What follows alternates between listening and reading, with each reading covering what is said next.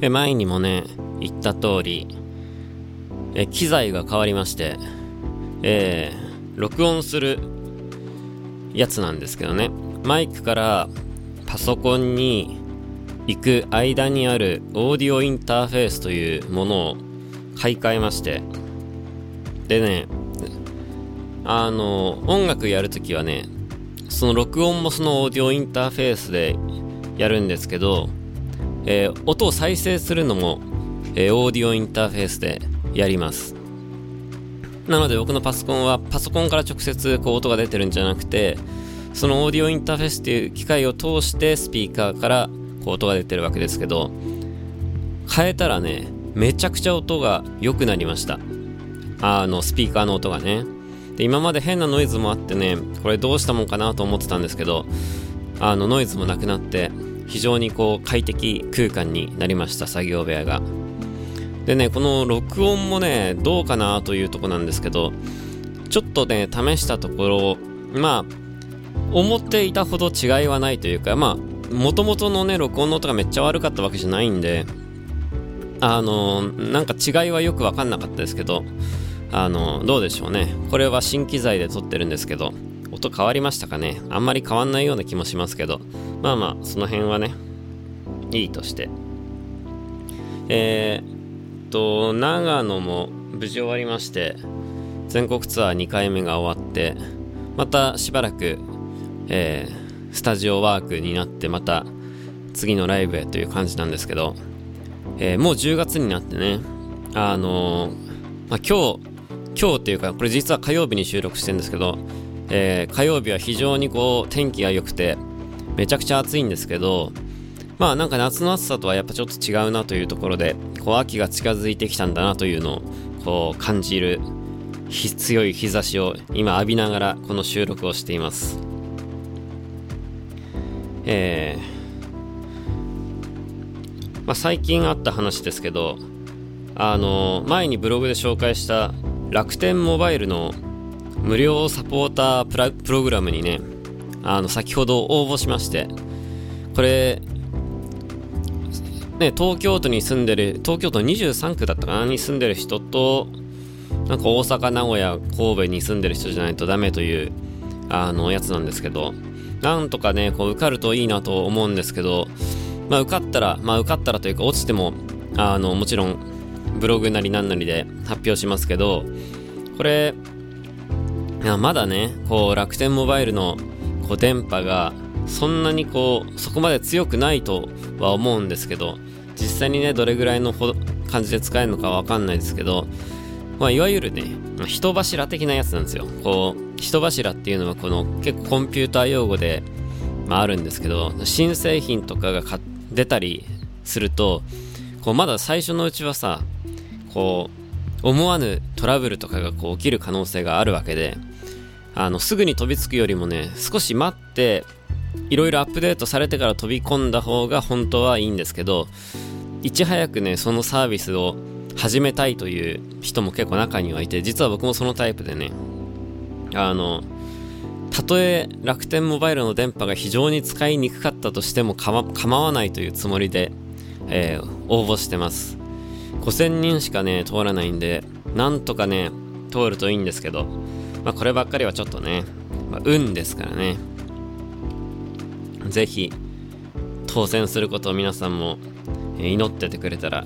いいなと思います。え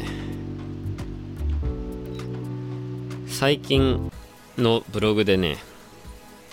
えー、飛行機ネタをちょこちょこが書くんですけどね、そんなに普段飛行機には乗らないんですけど、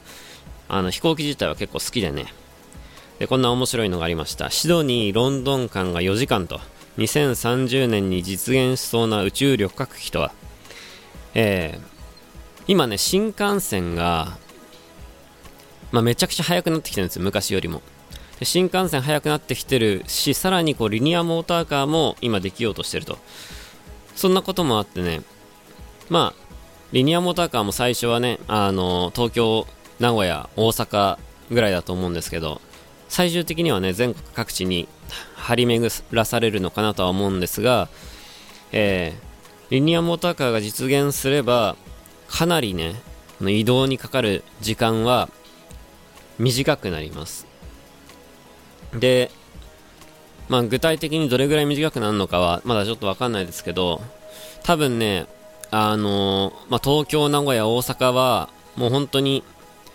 えー、余裕で日帰りができるようなね、まあ、今でもね日帰りで仕事する人いっぱいいると思いますけどももっと余裕でこう日帰りができるような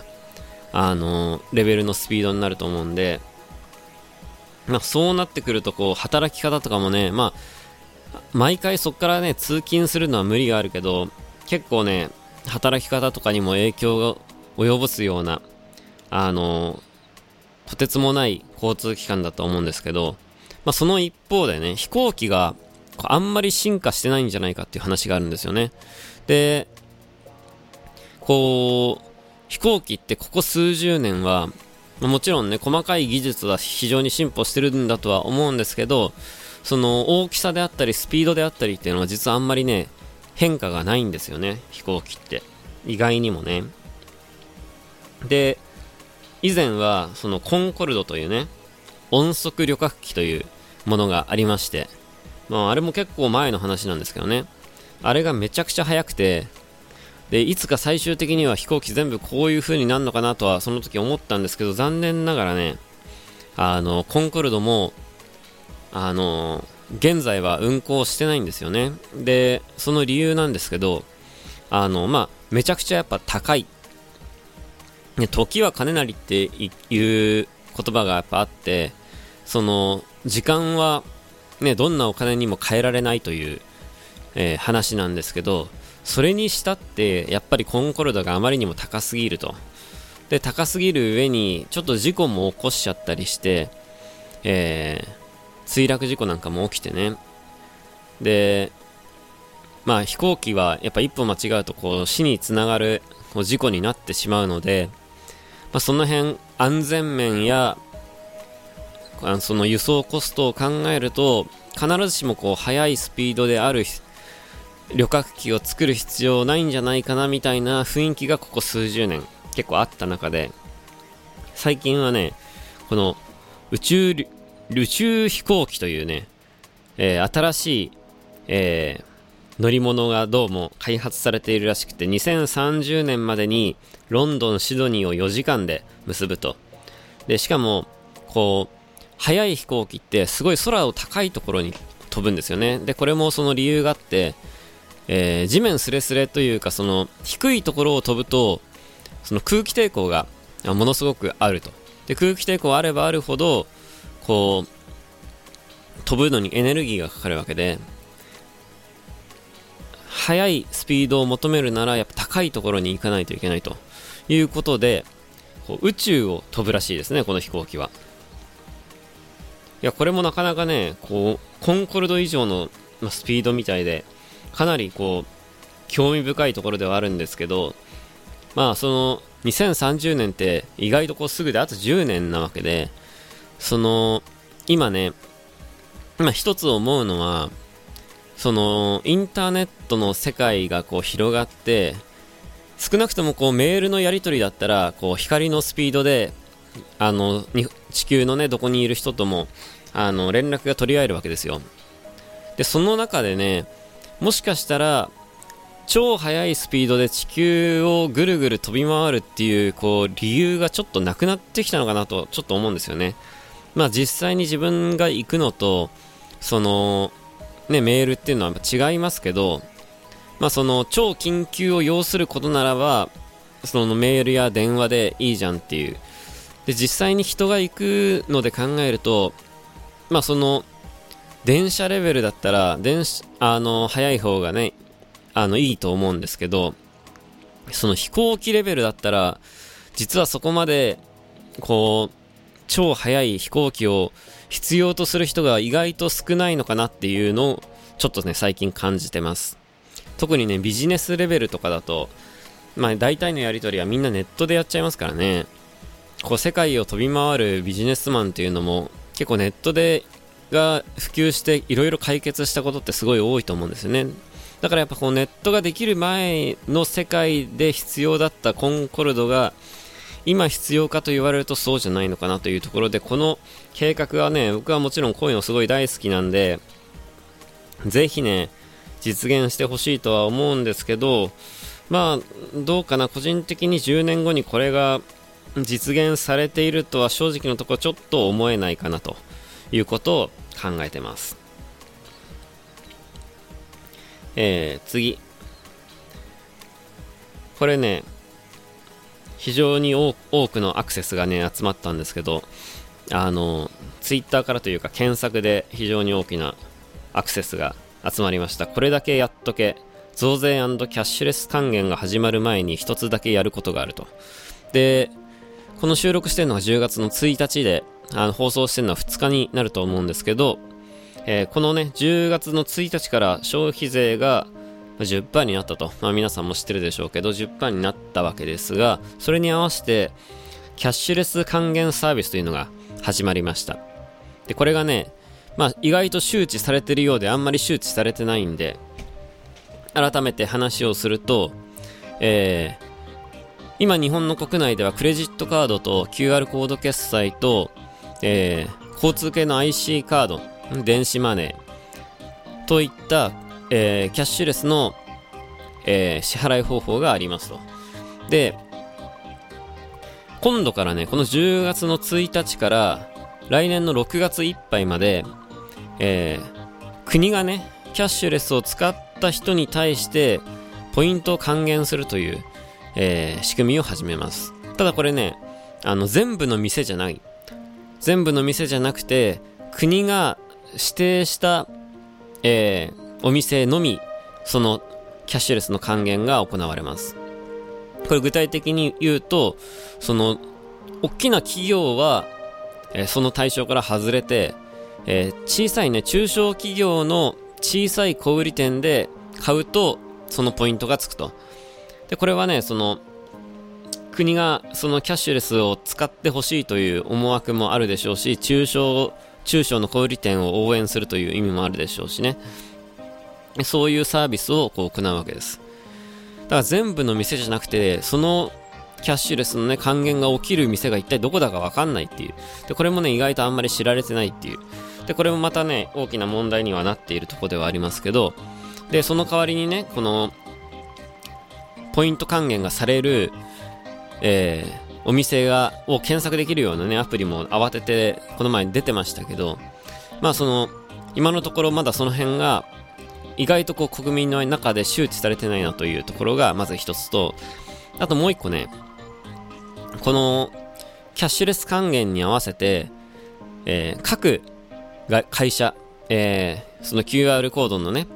えー、PayPay とか楽天 Pay とか、クレジットカードとか、各会社もまたこう便乗して、えー、ポイント還元のサービスをこう始めるわけで、今ね、このキャッシュレス還元っていうのが国がやる還元と、その、民間がやる還元の2つがね、こうごっちゃになってる状態なんですよね。で、その辺がまね、こうまた、こう話をちょっとややこしくさせてるところで、実際にこうユーザーとしてはもう一体どうしたらいいのかよくわからないんですよ。っていうのがこう現状なのかなと思うんですよね。で、僕はやっぱ一つこう、あの、本当はね、事細かくこの情報を実はあの、まとめてアップしようと思ってたんですよ。綾の目で。この楽天ペイを使えばいくらだよとか、このお店で買えばいくらだよとか、そういうのもやろうかなとちょっと思ったんですけど、ちょっとね、よくよく考えるとね、このキャンペーンって結構コロコロ変わるんですよね、情報が。突然始まったり突然終わったりするわけで、なんかそれをこう更新し続けなきゃいけないのはちょっとなんか、うん、違うなっていうか自分の役割じゃないなっていうのをちょっと思って。っていうのと、あの、いちいちさ、あの、暮らす上で、生活する上で、これを買うのはここじゃなきゃダメだみたいなことを気にしすぎるのは、なんかあんまりスマートじゃないなということもちょっと思って、あの僕の中でのこう結論としては、もうとりあえずもう何も考えずに、あの、日々の生活を、やっぱキャッシュレスで送ったらいいんじゃないのかなっていうのを思いますね。で、まあ、キャッシュレスっていうと、なんかこう、やっぱ QR コードのね、めんどくさそうなイメージが、なんか今ポンと出てきそうなもんですけど、まあ、クレジットカードでもいいし、あの、 Suica で買うのでもいいと思うんですけど、まあ、とりあえずもう Suica でとかクレジットが使えるところはもう問答無用でクレジットを使ったらいいのかなと。そうすればこう自然とね、あの、ポイント還元もね、受けられると思うんですよね。で、ただ、その上でね、一つだけこれはおすすめしたいことがあるというのがこのブログのテーマなんですけど、えー、 Suica を使っている人はね、非常に多いと思うんですけど、僕も買い物で Suica を使って買い物をすることもあるんですけど、その Suica に関しては実はこう登録しないと、そのポイント還元が、国からのポイント還元が受けられないという仕組みになってます。クレジットカードと QR コードの決済に関しては、えー、どこで買っても、あの何も事前に登録しなくても、えー、ポイント還元受けられるんですけど、Suica に関しては、登録しないといけない。で、この登録について意外とこう知らない人がいると。いる、いるはずなんですよね。で、これ、Suica でね、コンビニで Suica で買い物する人多いと思うんですけど、これ絶対登録しないと、なんか、もったいないと思うんですよね、やっぱね。だからね、ぜひ皆さんね、これ Suica を持ってる人は、もう Suica を使う使わないはともかくとりあえず登録したらいいと思うんですよ、これ。で、Suica のホームページにも意外とこれ書いてなくて、あの、キャッシュレス還元 Suica で検索するとね、出てくるページに登録しないといけないっていう、この辺もね、またちょっとね、なんか、こう、いまいちよくできてないんですよね。ちゃんといろんな、こう、周知させる制度が。で、これもまた Suica と PASMO によってパスイカかパスモかでもまたこう登録する場所が違ったりとかね。いろいろあるんで、ぜひ皆さんが使ってる交通系の IC カードをキャッシュレスで検索して、その還元が受けられるのかどうかも含めて、ちょっと調べてみるといいかなと思います。これ意外とね、知られてなくてね、なんかこう、もったいないなと思うんですよね、こういうの。まあ僕も、あの、僕はこういうの好きなんでね、あの、もちろん登録しましたけど、あの、まあ、日常生活、もう何度も言ってる通りですね、やっぱ基本的に現金はあんま使わないので、ま、僕の場合は別に特に、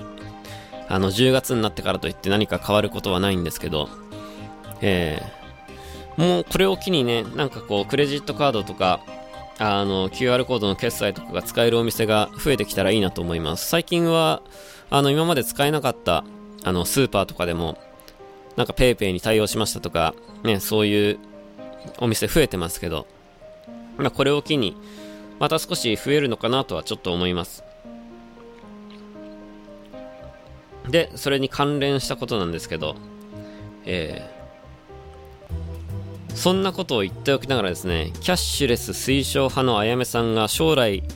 は世の中みんな現金派になると思う理由というブログを書きました。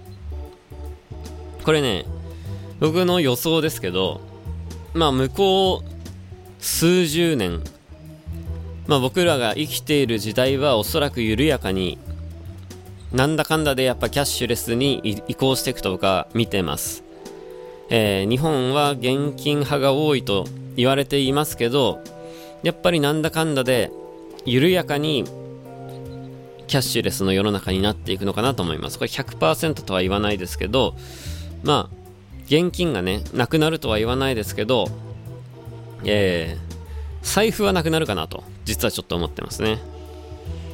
で、それはあくまで僕らが生きている時代の話ですけど、じゃあ数百年後はどうだろうと、ちょっと考えてみたら、やっぱ数百年後って結構、その予想ができないなというところなんですよね。で、コンピューター絡みに関しては、その AI がね、どれぐらいのレベルでこう、あのー、発達するのかっていうのがやっぱいまいち今のところこう読み切れてない。で、これまあファンタジーの話ですけど、もし本当に AI が登場して、でもし本当にその AI が自分たちで、えー、新しい AI を作るようなね、ことをするのであれば、もしかしたらその時に、まあ、この人間の持っている技術っていうのがものすごい進化をする可能性があると。で今まで人間が1年かけて作っていたものを1日でこう超えてくる可能性があるというのがこの AI の世界と、まあ、言われてるわけです実際そうなるかどうかは別ですけどそうなったらまあ面白いよねっていう話でもあるんですけどでまあここではねもしそうなったらという話で仮定してこう話をしていくんですけどまあその今僕らが僕らの資産って世の中のほとんどこれほぼ100%だと思うんですよね。ほぼ100%の人が、えー、資産をデータ化してると思うんです。で中にはねその現金で給料をもらってますとかいう人もいると思うし今まで一度もキャッシュレスのねサービスを使ったことはないですっていう人もいると思うんですけどえ自分の資産を全て自分の手元に保管している人ってあんまりいないと思うんですよね。銀行に預けない人ってあんまりいないと思うんです。もしかしたらいるかもしれないですけどその自分のもらった給料を全額札束とかダイヤモンドとかそういうのに変えて金庫に保管して日常生活を送ってる人ってそんなにいないと思うんですよね。でその時点で要するに銀行に預けてる時点でもあのお金をデータ化してると。でその時点でもある意味キャッシュレスみたいなもんなんですよ。でなぜそのお金のデータ化に関して僕らは何の不安を持ってないのかというと銀行のシステムがハッキングされてその自分のこう銀行の口座がのお金がなくなるっていうことはあまり想定してないんです。日々の暮らしで。でさらにもしそんなことがあってもきっと銀行はね保証してくれるだろうと。いうことをなんとなく思ってるわけですよ。であの、仮想通貨とかもね登場してで仮想通貨なんかもごそっとね悪い人が盗んでったりするような事件もありましたけどなんかなんとなくね全体がそういうことはあれどねあの例えばこの前もセブンペイでねハッキングハッキングというかあの不正利用でえお金が取られるという事件ありましたけど、まそんなことがありながらもなんとなく各々があのそういう資産をデータ化して預けることに対して、まあ、楽観視してるというかまあきっと大丈夫だろうと思うわけです。で、これがじゃあ将来数百年後はどうだろうって思った時に、もしね、AI が、えー、凄まじい進化を遂げてった時に、例えば僕らがお金を預けるね、とある A 銀行というね、銀行があるとして、で、そこはもう A 銀行が開発した素晴らしい AI がね、すごいセキュリティを誇ってるわけですけど、また悪い人たちが開発してる AI がそれをね人間が開発したら、まあ、数年数十年かかるであろうそのセキュリティを1日2日で超えてくる可能性があるというのがこの AI の世界の話なのかなと。いうのをちょっとねイメージした時に銀行にさお金を自分の資産を預けるっていうのは実は非常にこうおっかないことだなとあのちょっと思ったんですよね。で今やっぱ預けてて不安がないのは簡単に破る人はそんなにいないだろうっていう思いのもとやってるわけでもしねそれがこう簡単に破れてしまうようなこう AI がどんどんどんどんこうセキュリティを開発してってその逆にセキュリティを破る方法も開発していく。そうなった時に今この A 銀行のセキュリティがもしかしたら数日後にはもうや簡単に破られている過去のものになってしまうかもしれないと思った時になんかこうお金を預けるこう恐怖みたいなのがもしかしたらあるのかなっていう将来はねっていうのをちょっと感じたんですよね。でそうなった時にそのお金に対する考え方とかも結構変わると思うんですよね。もし今の感じのこう社会システムのままその時代を迎えてったらまあそのやっぱりこうお金をデータ化して預けるっていうのはちょっと不安だと思うんですけど、まあ、もしかしたらそれぐらい先の未来になったらやっぱお金に関する概念自体もこう覆るようなね時代になってるのかもしれないですけど、まあ、この辺りはちょっとわかんないですけど、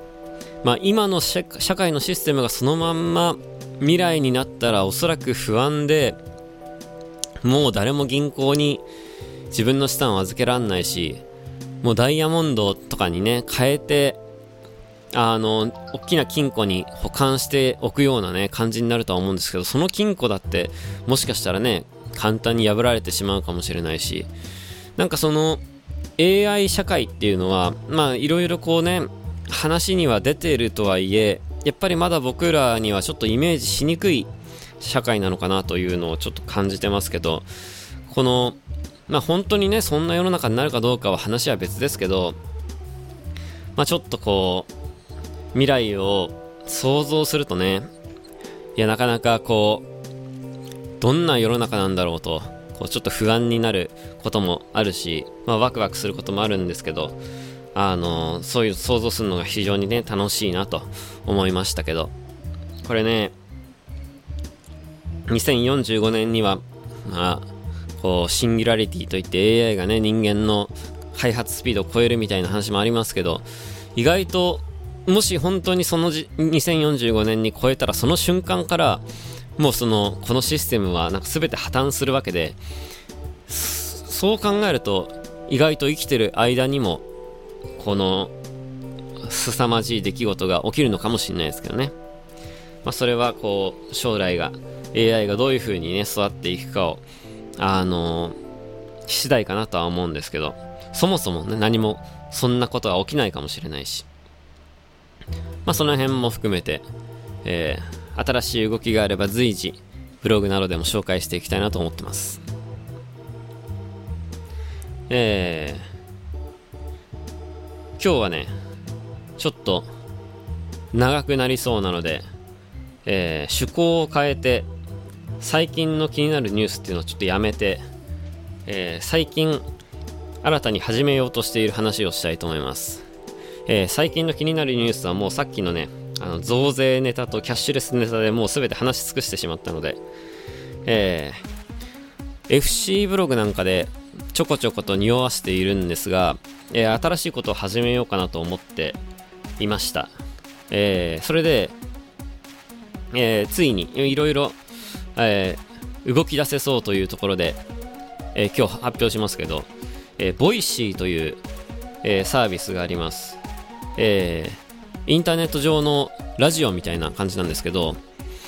え、音声メディアとか、まあ、音声ブログとか、まあ、いろんな言われ方をしますけど、あの、声で伝える、え、メディアですね。 Voicy というサービスがあるんですけど、え実はそこで、えー、パーソナリティを、え、やらせてもらうことになりましたと。で、この Voicy って、まあ、YouTube とかは、えー、誰でもね、参加できる。まあ、誰でもこう、YouTuber になれるわけですよ。その YouTube をアップすればね。で、ブログだって誰でもこうブログ書けるわけですよ。なんですけど、 Voicy に関しては、実は、その、全員がそれをできるわけじゃなくて、あの、まあ一応審査というか、まあそういうのがあって選ばれたものだけがこうできるんですけど、まあそれに、まあ選ばれまして、おかげさまで、えー、その Voicy を、えー、始めようかと思ってます。で、まあこの辺のね、あのー、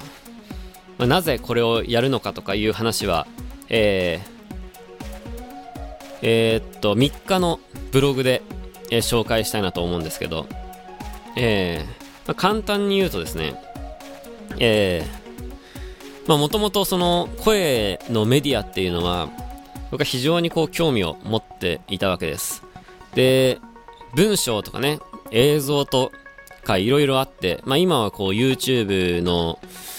発信力が非常にこうすごくて、まあ皆さんこう YouTube もやってますけど、まあ、ブログなんかも文字のね、発信なんかはもう昔からそれこそあって、非常にね、インターネットの世界においては非常にスタンダードな発信方法ではあるんですけど、音っていうのはね、今までこのネットの歴史から見ても、でも音楽の、音楽が主体だったんですよね。で、音データが、例えばこう MP3 のね、不正利用、あの不正の違法コピーとか、えー、インターネットによる音楽配信とか、えー、どうしてもね、音を、インターネットと音っていうと、やっぱ音楽が常にこう付きまとうようなそんなところだったんですけど最近ですね、まあ、改めて僕はこの声のメディアというのに非常にこう注目してましてというのもですねあの人間のあの一番基本的なねえー、コミュニケーションというか情報伝達というかメディアっていうのはやっぱりね僕は音だと思うんですよ。というのも、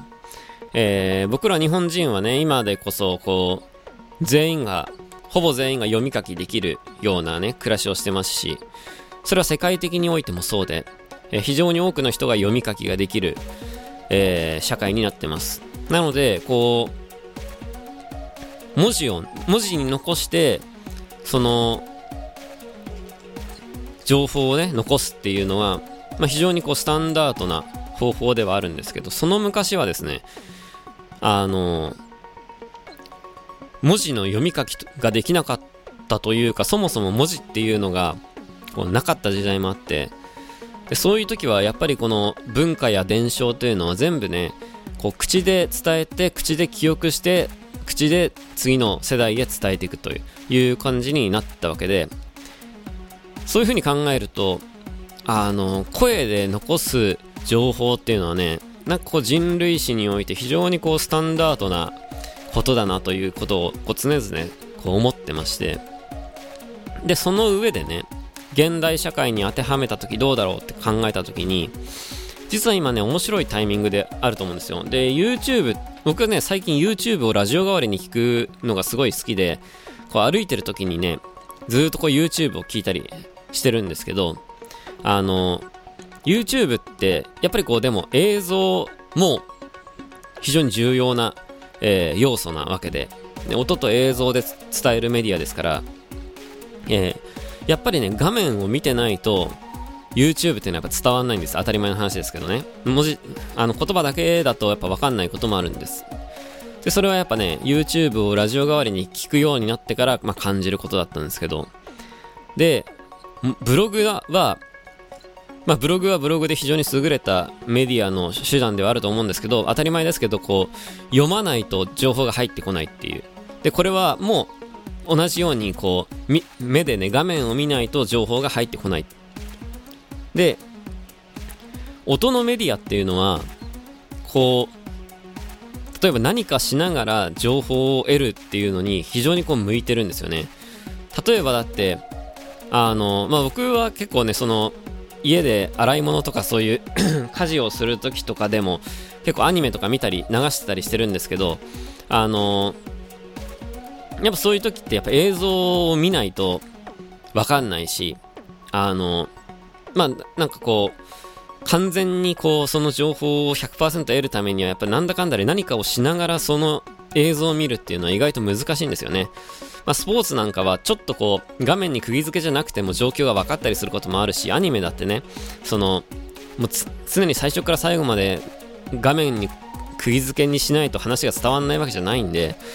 あの結構何かしながらアニメ見たりすることもあるんですけどあのやっぱりね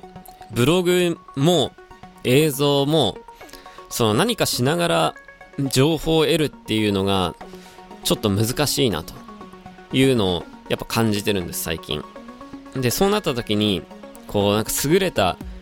こうメディアっていうのは一周回って音なんじゃないかなというのを感じるんですよね。こう運転しながらとかこう洗い物しながらとか掃除しながらとかねそれこそその歩きながらとかね。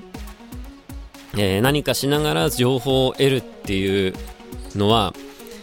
えー、一番優れているのは文字でもなく YouTube みたいな映像でもなく音のメディアなのかなというのを、まあ、感じてます。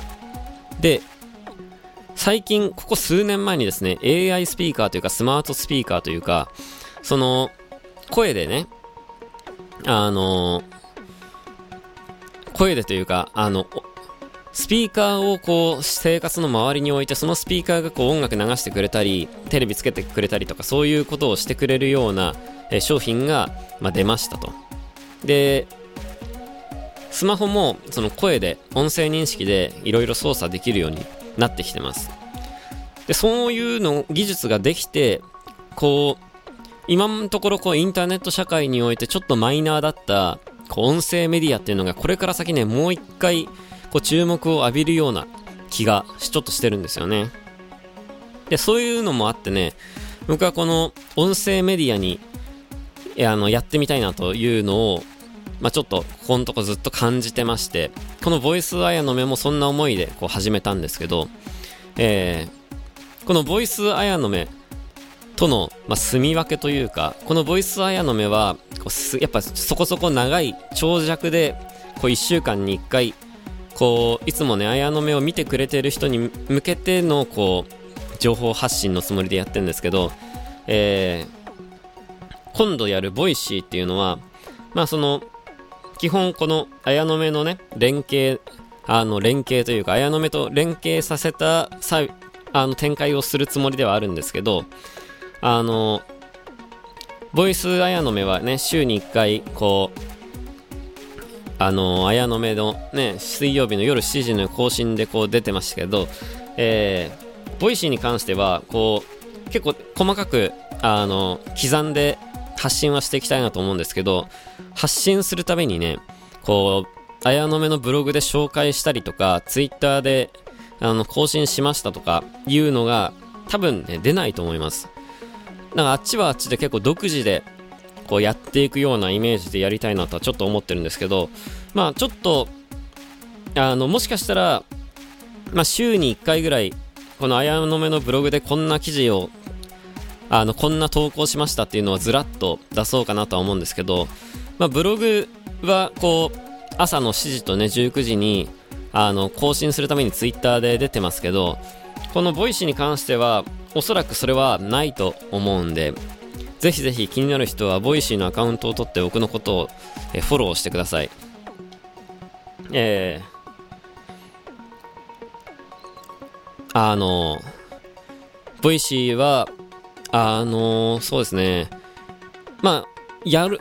言いたいことというか、その、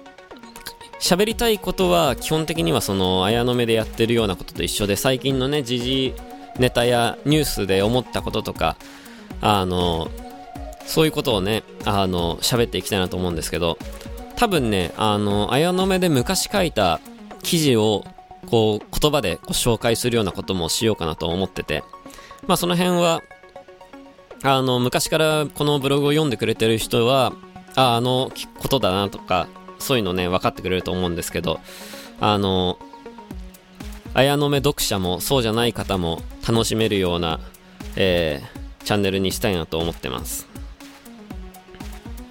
えー、これをやるのはね、だからね、今日は、えー、だから10月2日の夜ですけど、10月2日のえー、夜に第1弾の投稿をしたいなと思ってます。なので、これ7時で、多分今、これ今どんぐらい喋ってるのかわかんないですけど、ちょっと長そうなんで、まあ、だいたい8時ぐらい、8時ぐらいに、このね、今、今このちょうど喋ってるとこ、ね、7時に聞いてくれた人は多分今8時ぐらいだと思うんですけど、7時半に聞いた人は多分8時半ぐらいかなというところで、えー、まあ9時とかぐらいにはね、その Voicy のやつをえー、投稿しようかなと思ってます。で、翌日のブログで、えー、文章で、えー、ちゃんとブログで Voicy について書こうかなと思ってるんで、まあ、これを聞いてくれた人はいち早く、あの、その Voicy のやつを、あのー、聞けると思うんで、ぜひ、 Voicy のアカウント取って、えー、あやめを探してください。あの、顔写真普通に載せてんで一発でわかると思いますけど、えー、今日は最後にね、あの、まあ、長くなってきちゃいましたけどね、ちょっと Voicy、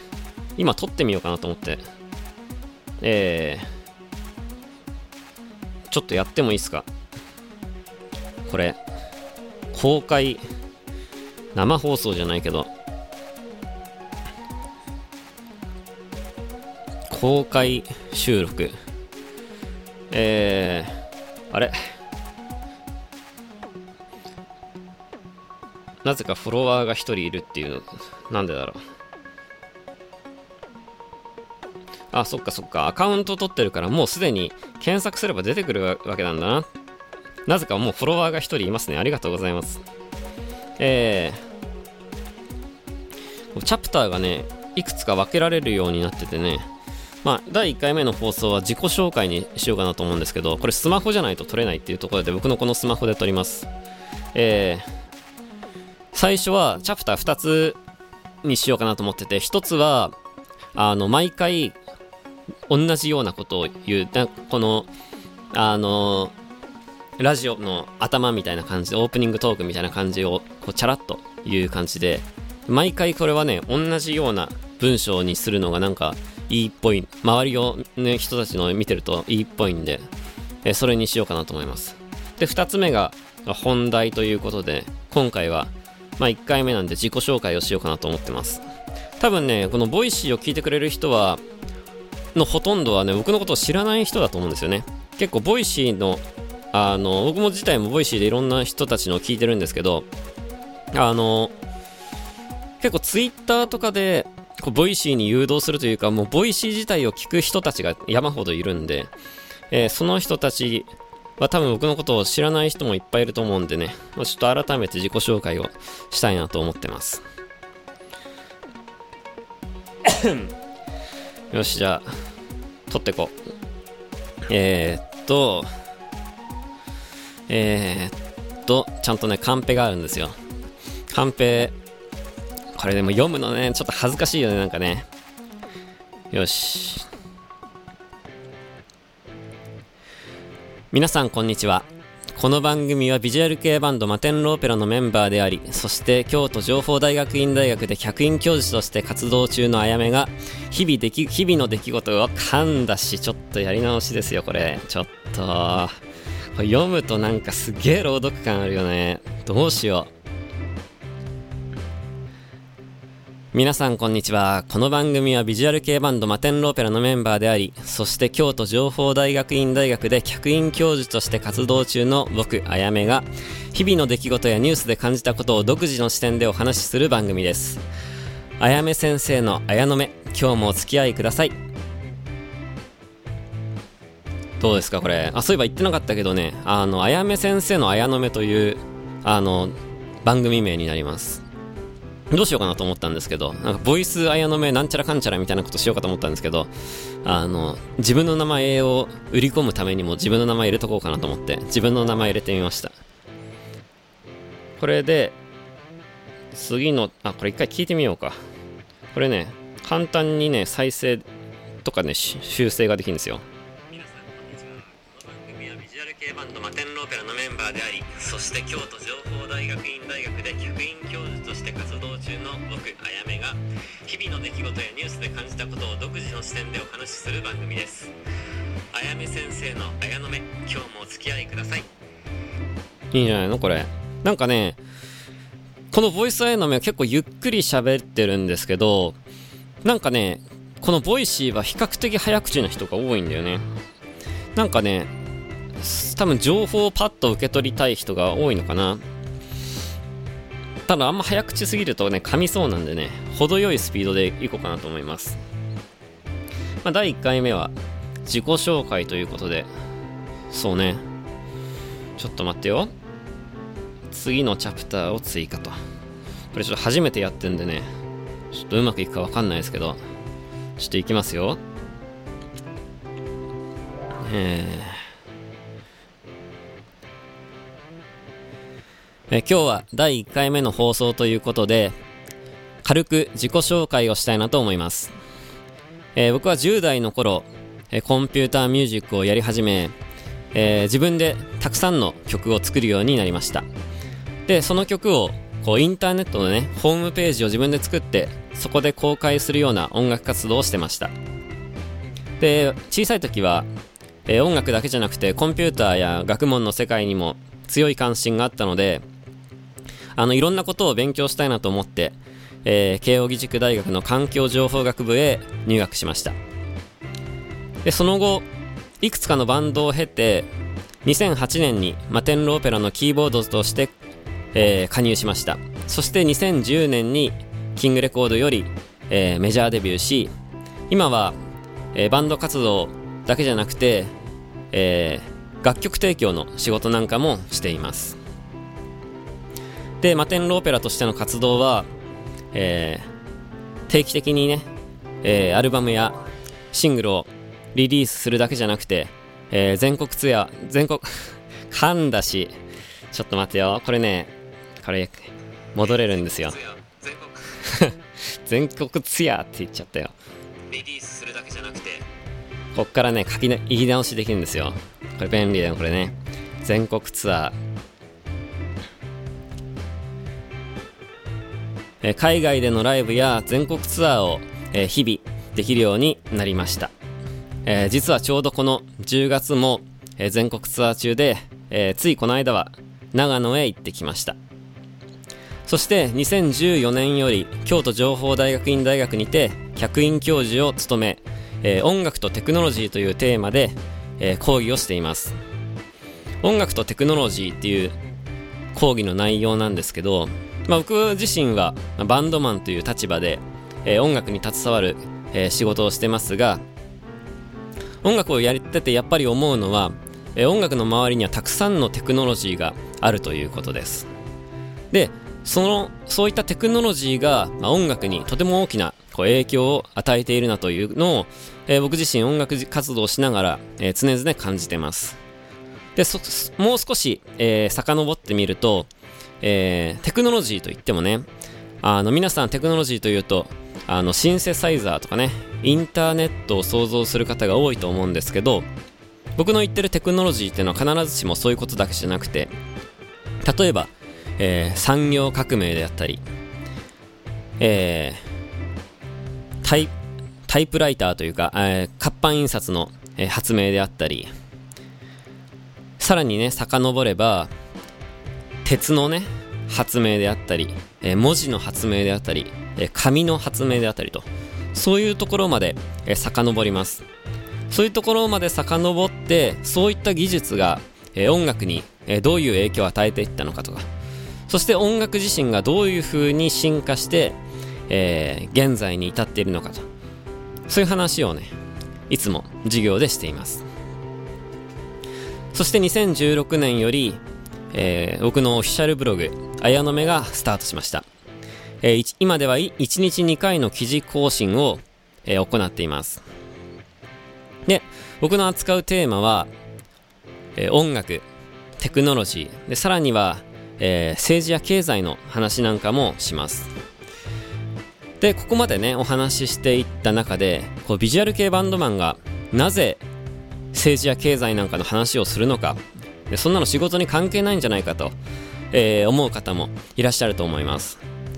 もちろんですねじゃあそういったものを勉強して音楽活動に何か影響があるのかと言われてしまえばですよないのかもしれないです。だけど僕の中ではね実は関係してるんですこれ。で僕の生き方のモットーなんですけどこれ仏教用語で、えー、諸行無常と諸法無我という言葉があります。これは、えー、世の中の全てのことは関係している。そして全てのことは変化をし続け、えー、そこにとどまることはない。常に流れ続けていると。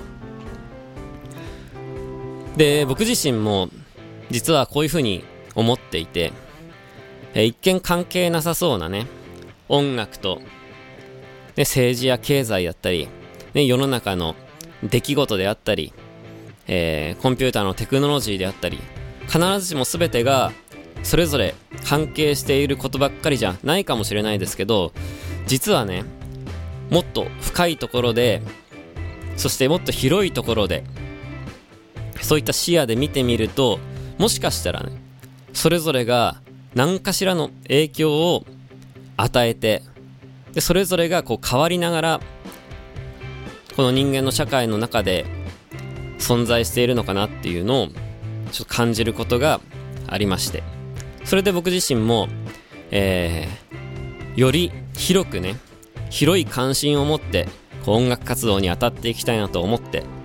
こういったブログをスタートさせました。やっぱね、いろんなことをこう勉強するのは楽しいんですけど、何かこう関係ないことは勉強しなくていいみたいなねそういう風潮ってやっぱりちょっとあると思うんですよで僕のやっぱり考え方としては全てのことは関係している。関係ないなんていうものはないという。そういった考えでこう生きているので今回のねこのボイシーのあやめ先生のアヤノ.メでも、えー、音楽の話もしつつなんですけど、えー、表面上は音楽と全然関係ないような話も多分いっぱいしていくと思います。なんですけど、えー、僕の興味のある、まあ、分野ばっかりね紹介すると思うんですけど何かそういったものがもしかしたらねそれぞれどこかでつながってどこかで関係しているかもしれない。そしてそれらがこう未来にねどういう風に変わっていくのかと。そういったところまでね含めて広げてお話できたらいいなと思ってます、えー、不定期での更新となると思うんですけどぜひぜひこれからお付き合いいただけたら嬉しいです。えー、まだまだ初心者ですけどいろんな話をしていけたらいいなと思うのでぜひこれからお付き合いください。今日はどうもありがとうございました。どうですかこれ？6分48秒。いいんじゃないのこれ？いやいや収録完了。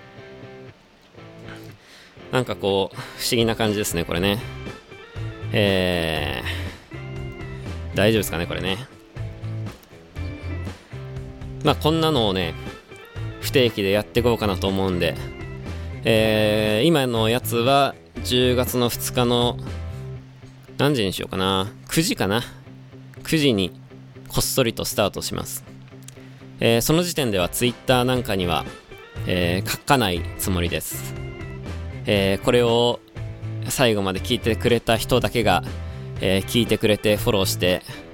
さらに拡散してくれたら嬉しいなと思いますえー、自分の言葉ではちゃんとその翌日の、えー、水曜日、木曜日の朝のブログで書きたいなと思ってるんで、そちらもぜひね、読んで、えー、フォローや拡散を、ね、特に拡散をよろしくお願いします。えー、なんかね、こう、さっきもね、言いましたけど、こう、なんかこう、僕自身もね、こう、なんか綾野目スタートしてからなんか自分自身もやっぱ変わったなと思っててなんかこうなんかこうなんつうのこうなんかこう憧れのルートというかえー、憧れの将来像みたいなのってやっぱり若い時はバンドやり始めた頃はあったと思うんですけどなんか実際今どうかっていうと具体的にあの人になりたいっていうあの人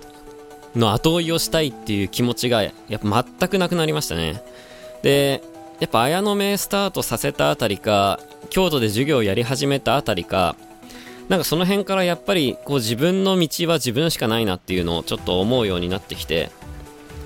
今僕の中で、まあ、尊敬してる人は山ほどいますけど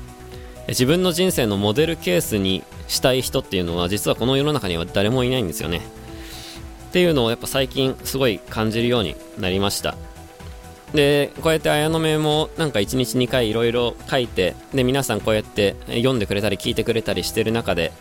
自分自身もなんかすごいいいあのいい手応えというかなんかすごい楽しくやらせていただいてて本当に皆さんには感謝したいなと思います。えー、最後に、あの、フランツ・カフカというチェコ出身の小説家の言葉で、えー、人が通ったところに道はできると、そういう言葉がありますが、えー、まあ、僕の通った後に道ができると信じて、今は、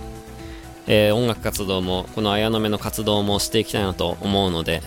いろいろこれからもねいろんなことに手を出そうとは思ってるんですけどあの何何してんだろうこの人みたいにまあね思う人もいると思うんですけどまあなんかえー、目に見えてねこうパッとこうすぐにこう成果がね出るようなものばっかりじゃないとは思うんですけど、えー、末永く皆さんお付き合いしてくれたら嬉しいなと思います今日はきっといつも以上に長くなったと思いますが、えー、最後まで聞いてくれてありがとうございます。えー、まあ10月になったんで、これから先ね、涼しくなっていくとは思うんですけど、またライブがね、少しこう開くんですけど、えー、ツアーファイナルまでまだ2ヶ月もあるっていうね、えー、ハロウィン、ハロウィンじゃない、クリスマスライブも発表されまして、えー、下北沢のガーデンで、この2019年の最後のね、ライブをします。タキシード着ますけど、タキシードの写真も見てくれたかと思いますが、えー、2019年最後のライブということはね、2010年代最後のライブということで、やっぱこう時代はね、10年区切りでね、90年代と80年代みたいな言い方しますけど、えー、2010年代もいい、いい10年だったなと、えー、2010年代に摩天楼オペラと出会えてよかったなと皆さんが思ってくれるようなライブがそのクリスマスライブでできたらいいなと、えー、思ってます。じゃあ今日もね長くなりましたけどいやいや今日は多分ね結構長くなったような気がする。